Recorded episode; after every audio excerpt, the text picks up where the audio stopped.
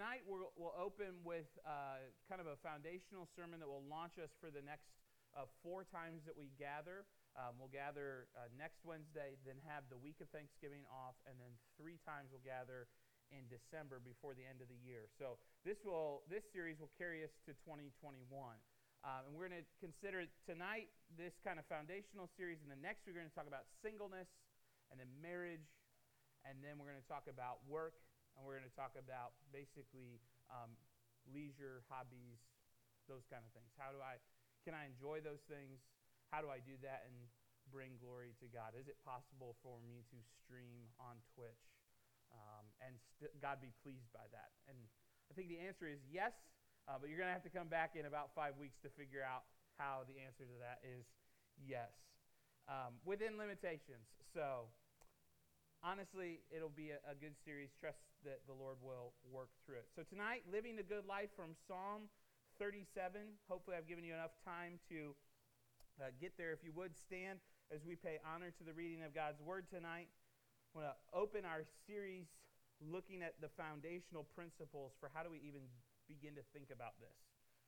So, Psalm 37, verses 3 through 6, this is God's word to his people. Trust in the Lord and do good. Dwell in the land and befriend faithfulness. Delight yourself in the Lord, and he will give you the desires of your heart. Commit your way to the Lord, trust in him, and he will act. He will bring forth your righteousness as the light and your justice as the noonday. And this is God's word to us, and we thank him that he's kept it for us so we can enjoy it and read it together. Let's open with a word of prayer tonight.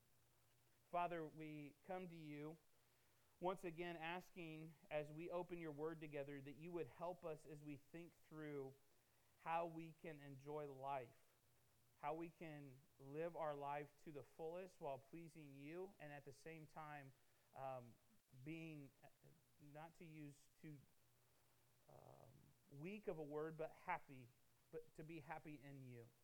So, uh, as we feel the tension that is sometimes put on us as Christians, I pray that you would help us to see from your word your desires for us and the fact that your word does, in fact, address how we should live.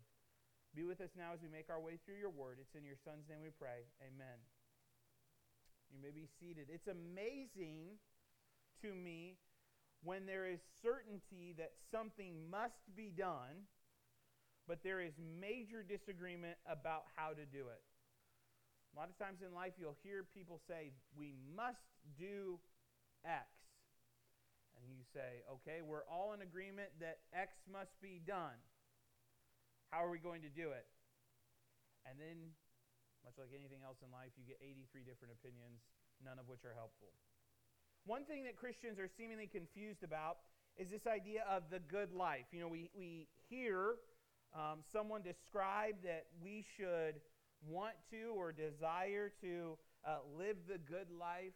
Um, we see a lot of things that would kind of push us in this direction. I think we've even got a brand, uh, the Good Life brand, uh, little stick figures, Happy Life brand.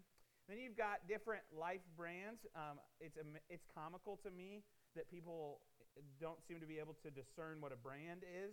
I see people raging on social media all the time about people in the Midwest wearing salt life uh, attire. And they're like, can't you figure out that you're in a landlocked area? And I'm like, that doesn't keep you from wearing Nike. But here we are. So there's all this chatter in the secular culture about do what makes you happy, live the good life, enjoy the good life. You think of, I know this is going to shock some of you that I would even know this, but you think of Miller life, live the high life, right? You know, live this this excellent life that is kind of a, unattainable or to be attained that's out in front of us. But Christians then seem to want to back off of that. And there's tension there. Can we live the good life? I mean, come on. Have you been around a lot of Christians? Don't I have to be on some sort of kick 24 7, 365 of sharing Christ with everybody that I come in contact with. This constant engagement with people.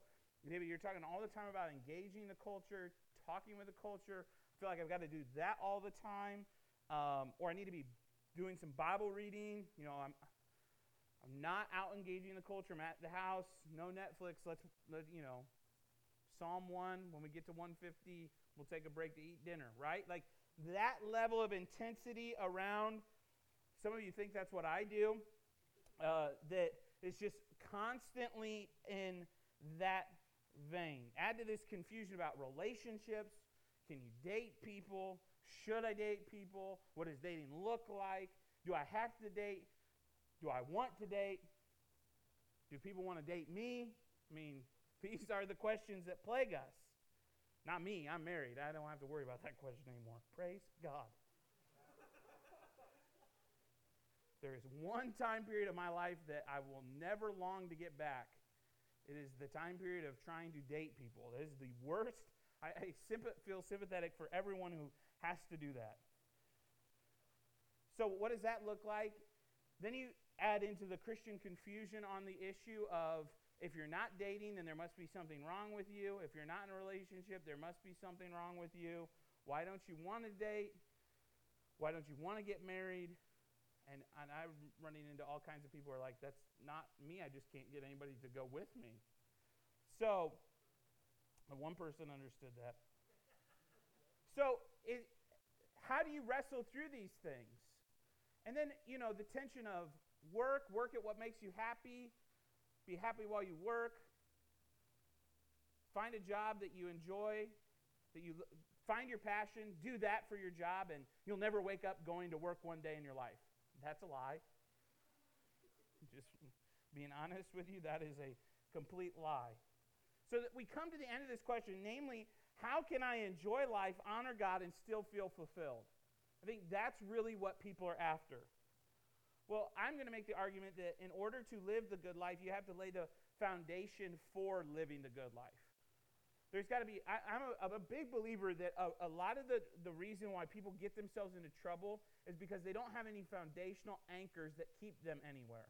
And so they're drifting around by what everybody says that they should be doing. Christians are just as guilty of doing this as people who don't know Christ. They're just drifting aimlessly, trying, moving from job to job, moving from spouse to spouse, moving from hobby to hobby, moving from recreational thing to recreational thing, trying to find something that will bring about satisfaction. And I'm going to make the argument tonight that there has to be something foundational that anchors how you think about everything else. And so, as is customary, three uh, things are going to kind of guide us as we think about living this good life. Number one is trust. Psalm 37, verse 3 Trust in the Lord and do good, dwell in the land and befriend faithfulness. The psalmist opens our section here tonight with an exhortation to trust. Well, trust in what? Because, I mean, you trust in the wrong things, and you're going to spend the majority of your life being heartbroken. You trust in humans too much, they will break your heart. You, you, you trust in a significant other and put them in a, on a spot where they don't belong, and you'll be heartbroken. Put your parents on a pedestal, or maybe they've already removed themselves from that pedestal because they are human. Trust in your job until that stops. Trust in your sports teams until they break your heart. I mean, my goodness. Life could go on and on and on. Trust in what? Well, if you're a Christ follower tonight, trust in the Lord. How but not just we talk a lot, okay, in vague generalities. We can move people from point A to point B supposedly with clichés. Let go and let God. Trust in the Lord. Believe. Have faith. All of these things they're wonderful, but a lot like other um, professions, it's nice to always operate in the abstract until you're brought crashing back to reality. So, what does it mean to trust God? Well, the psalmist here has in mind this idea that, simply put, it's the idea that we willingly submit to the will of God, that we trust His good plan for our lives. And I think there are a lot of us who would say tonight, I'm trusting in God's good plan, but I'm second guessing Him constantly. Things don't seem to be working out the way that they're supposed to be. This life's not supposed to be like this. I didn't realize that adulting was going to be that hard. The fact that we have to use adulting as a verb is a good indication of how sometimes adults have done a poor job of preparing you for the difficulties of life. And I'm not just looking at your parents because um, I believe that while your parents are primarily responsible for raising you, you, uh, you have other adult influences like teachers and uh, pastors and mentors.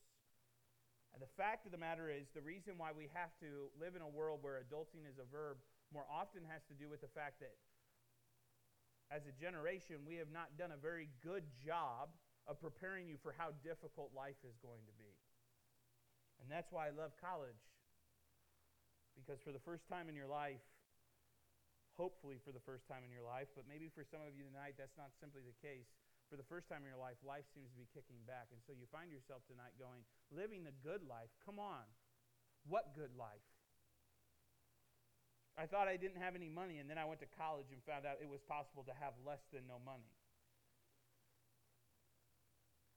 I thought everything was going to be fine when I moved away from home, but my parents are getting divorced, and I don't understand because they've been married for 25 years, and now all of a sudden all the kids are gone, and now they don't want to stay married. I don't get it. What do you mean, live the good life? I made a dumb decision. I did something stupid that's impacting my life. How can we come here on a Wednesday night? Give me a break. Why don't we just continue the politics series? Because this idea of living the good life is a farce. Well, I would make the argument that part of the reason why you struggle, you might be, find yourself struggling tonight is because you're trusting in the wrong things. The way that we begin to show that we trust in God is through our doing good. This is what the, the psalmist says trust in the Lord and do good. See, there's an activity that follows trusting in the Lord. It's called living life for God. We live faithfully trusting in God, which leads our actions in the way that He is pleased with what we do, all the while believing that God is in control of it all, which is always going to be difficult. Talk to anybody who's been alive, I don't know, 25 years, 30 years, 40 years, 80 years.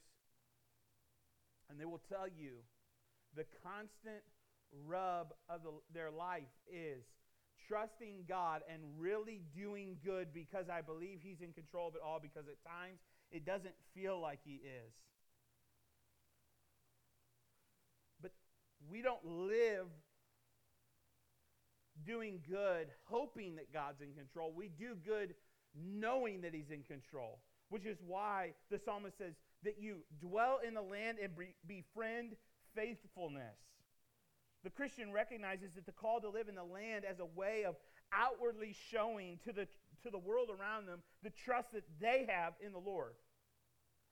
This is the radical prophetic nature of Christianity that so many people are lacking. They, they live trusting in God and they don't seem anxious like everybody else. Now, hear me tonight when I say they don't seem anxious like everybody else. I don't mean that Christians will never experience anxiety, never experience uh, seasons of difficulty, never experience questioning where they're going, but the way that they deal with their anxiety is different from the people around them. Every day you experience a world filled with people who have anxiety. You say, How do you know? Because I read the same newspapers and journal. Well, I should say, I, I was going to say, I read the same newspapers, journal articles, and uh, press releases that you all read, but I doubt that you're reading them. That tell us that the millennial generation and Generation Z and the, the generation behind them are experiencing anxiety at alarmingly skyrocketing rates. So, how can a Christian live prophetically in that world when you may be sitting here tonight saying, I can believe that because that's me. Well, you've got to do something different with the anxiety that you experience. This idea of cultivating faithfulness. The Christian is zeroed in on living faithfully for the Lord as their highest aim. That's what they're zeroed in on as they trust. I think this is what gets us in trouble. Man, I, have you ever been around? I get myself into trouble I wasn't going to do this, but I'm going to anyway. I get myself in trouble because um, I can be a little intense at times. I know this is going to come as a shock to you. Um, you know, like intensity. What intensity? Last night is a perfect illustration of this. Sitting in my office at home, um, and I know this is also going to shock you. Reading a book. Jess had to say my name four or five times to get my attention. Now, that creates some uh, intense marital fellowship. But there is a, an intensity with which I attack the things that I read and study. That's why if you crack open anything that I'm reading right now, sometimes it looks like a fountain pen not only has written in it, but has exploded in it. I just don't know. It's just a zeroed in. Somebody scared me today in my office because I've been keeping my door open. I'm learning that I can't do that. They walked by and said something to me. I was in the middle of studying and they said something and I normally am not jumpy, but I like almost jumped out of my chair because of that intensity with which I was some of you are like that, not with reading. We know. It's okay. Some of you like World War III could break out around you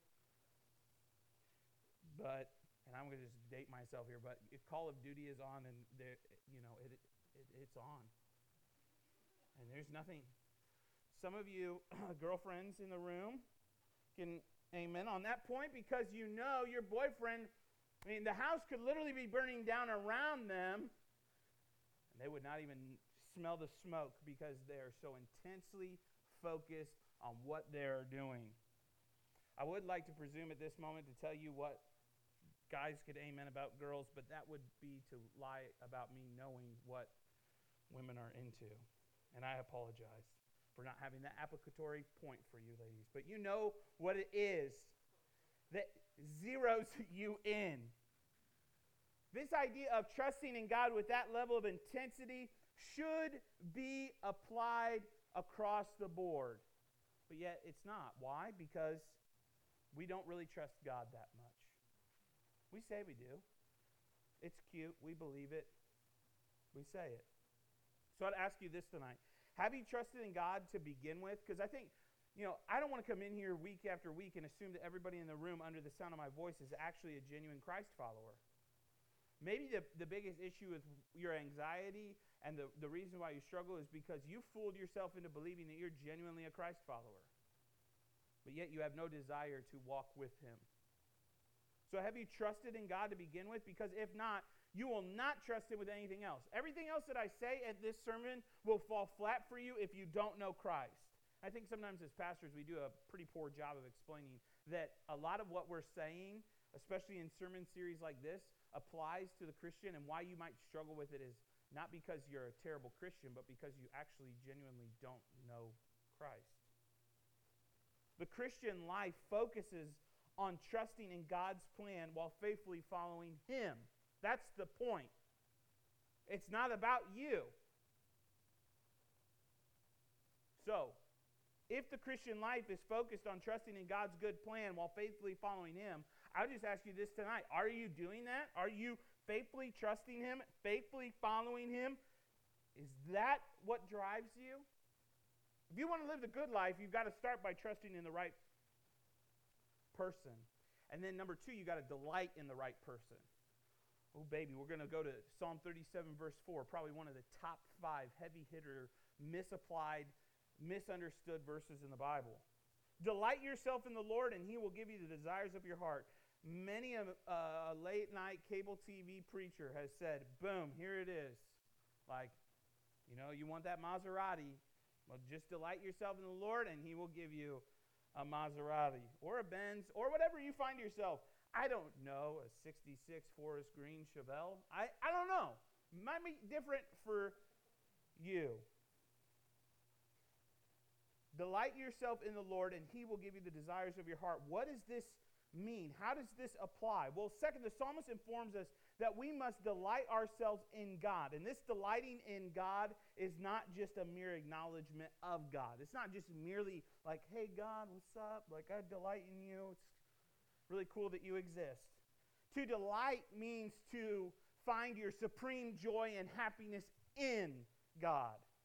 To delight in God means that He becomes our ultimate source of joy that we have. We delight by being in His presence reading His Word, and listening to it being taught. But not just those things. We have sold a false bill of goods here because you have grown up probably being heard and taught that to delight in God means exactly that. Get back to those basic spiritual disciplines. Read the Bible, pray, listen to the word taught, be in good community, that's what it means to delight in God.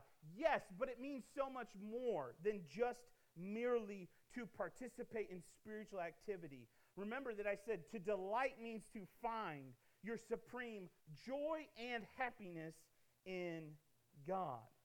So, that means del- that delighting sees how God is blessing us in all of the areas of life.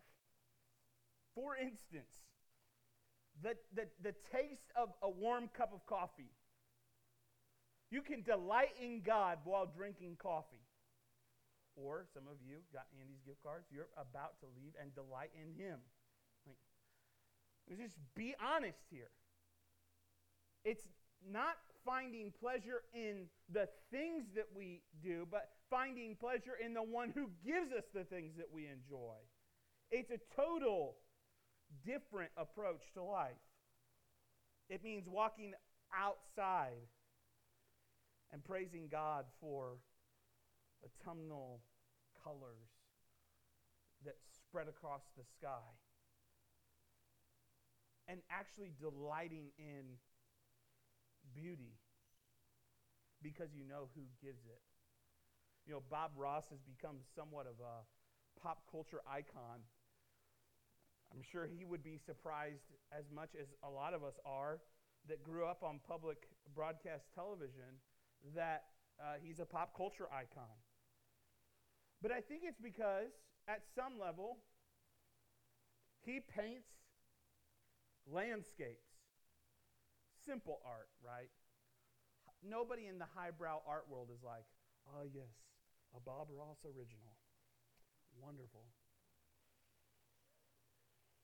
Ross does not hang with Van Gogh and Picasso. You won't go to the finest art museums in Paris and find, ah, now we've come to the Bob Ross collection.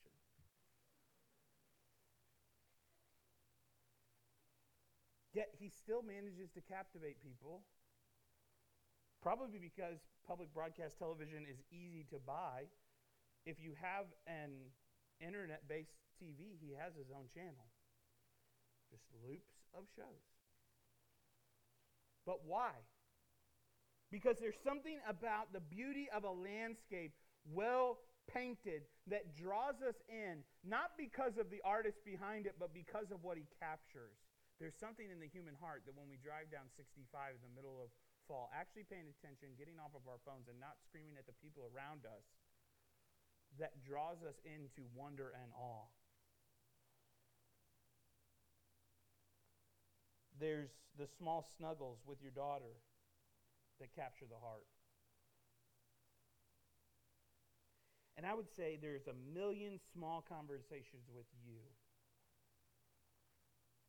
where I can see God working in you. And you can't. And those are beautiful things to behold. That's what it looks like to delight in God.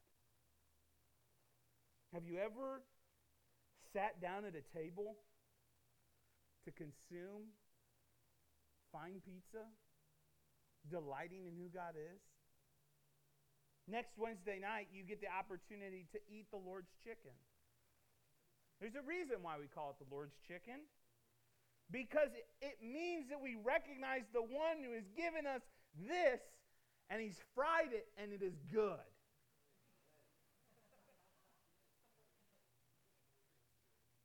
Delighting in the Lord means recognizing his hand in all of them, recognizing his hand in the fact for one of the couples in here that the high school cheerleader would go out with you. Delighting in the fact that you get to watch kids grow up. Delighting in the fact that you get to become a grandparent. Delighting in the fact that somebody actually said, when you asked them out this week, yes, I will go with you. And you have no game. That must be an act of a sovereign God who is good.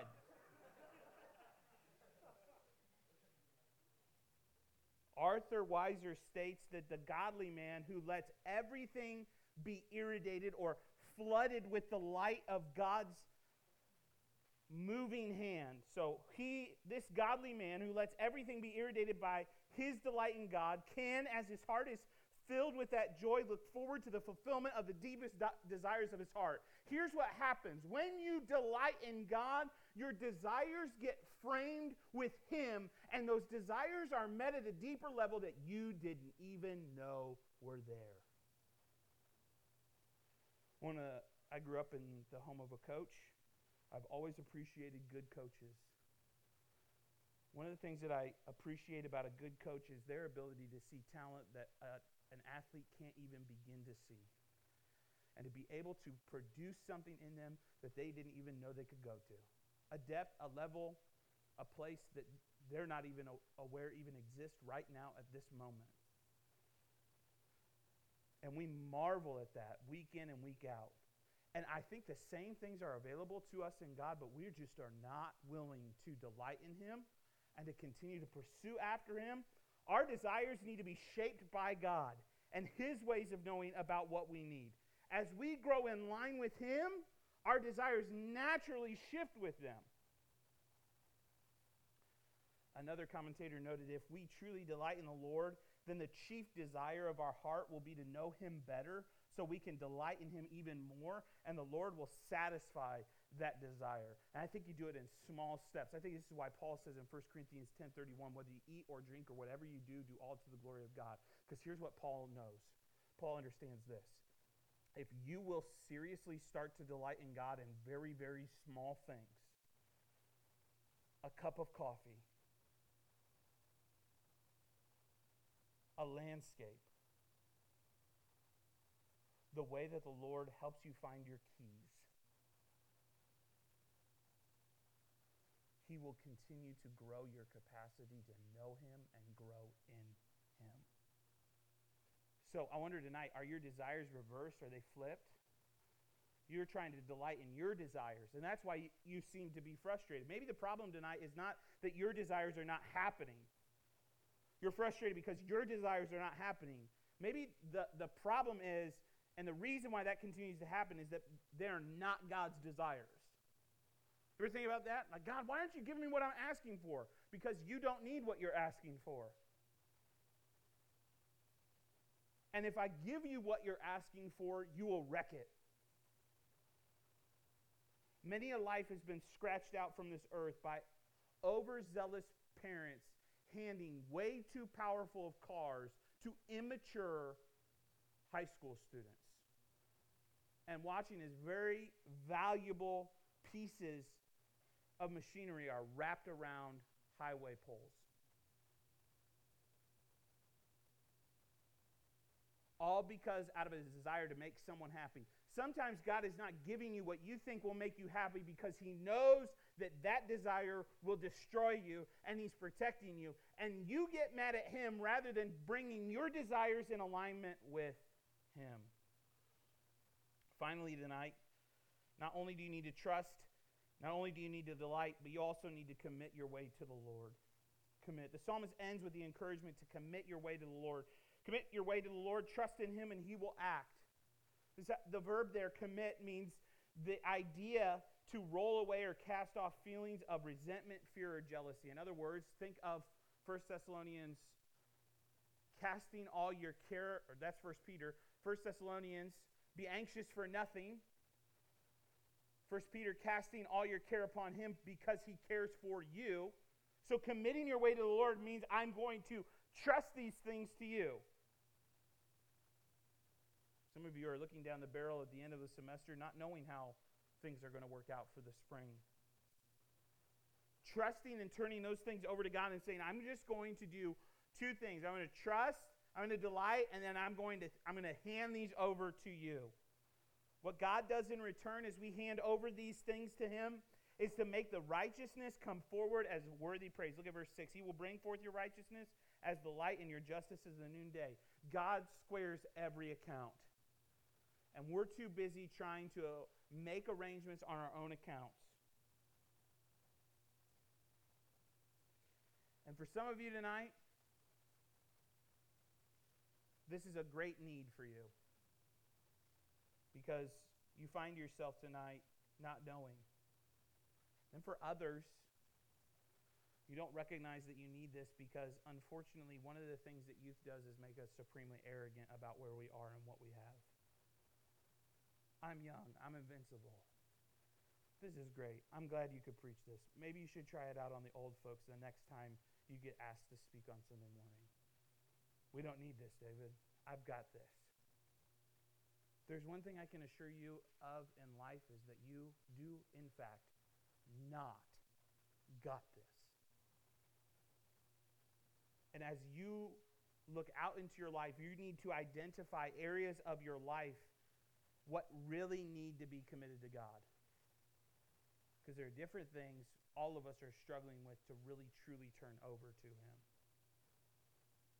So, if we're going to live the good life, if we're going to frame it in that, those terms, we must trust in the Lord, commit ourselves to Him, and delight in Him. I think those three things functionally will help us as we begin to think about what does it mean that I'm single? What does it mean to, to think about getting married? What does it mean to think about where I might work? And what does it mean about how I even think about my hobbies? And I would say that the hin- this all hinges on that middle command Delight yourself in the Lord, and he will give you the desires of your heart. Are you supremely happy in God? Does he delight everything that you do? Does he govern your thoughts? Only you can answer these things. Let's pray.